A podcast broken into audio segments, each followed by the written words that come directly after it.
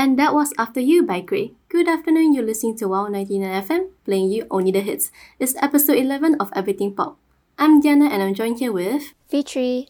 Do get your friends to follow our Telegram group at Campus Radio CC and our Instagram at Campus underscore Radio CC. Right now, recording this, we have almost a month left before we conclude 2021. It's been another chaotic year, right, Fitri? Yeah. So with that, Fitri, so what are some of the things you want to do in 2022? In 2022, I think that hopefully borders open fully. I mean, uh, already we can go to Korea. Mm. So I hope that I can travel again without the whole quarantine thing and, you know, I just miss traveling so much.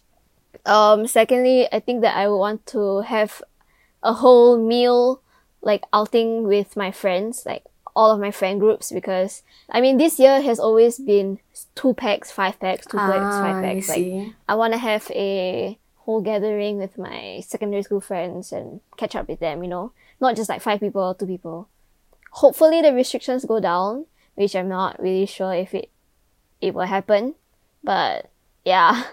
And then lastly, I think that I would like to spend time with my family also, like my cousins and my grandparents and all that. Like I really miss having our Ooh. end of year celebrations because every year we always have it and I just miss them so much because last year we couldn't even celebrate our um, New Year's together.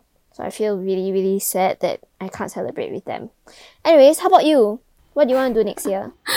Well, we hope we can get those wishes for you, Fitri. Yes. Okay, for me, I would actually want to try bullet journaling Hmm. because actually I wanted to help myself. I wanted to do something about my like the way I manage my time. Oh, okay. So I figured I should just try to start picking up like bullet journaling or like planning my week ahead.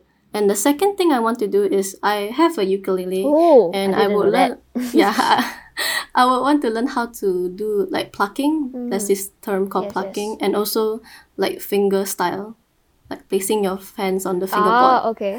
And then lastly, as this year have I haven't been like very active physically, and when I was in secondary school, one thing that kept me like physically well is dancing. Oh, I used to dance like a lot of K-pop, K-pop, songs, like random dance. yes. I would just turn it on and I would like just dance all the way Mm. through.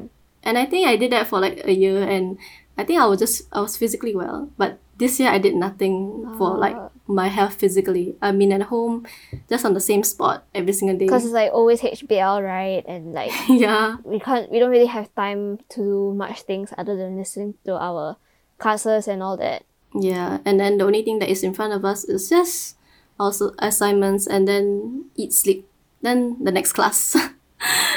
Yeah, that's our life cycle for like how many months? Eight months Eight around there. more.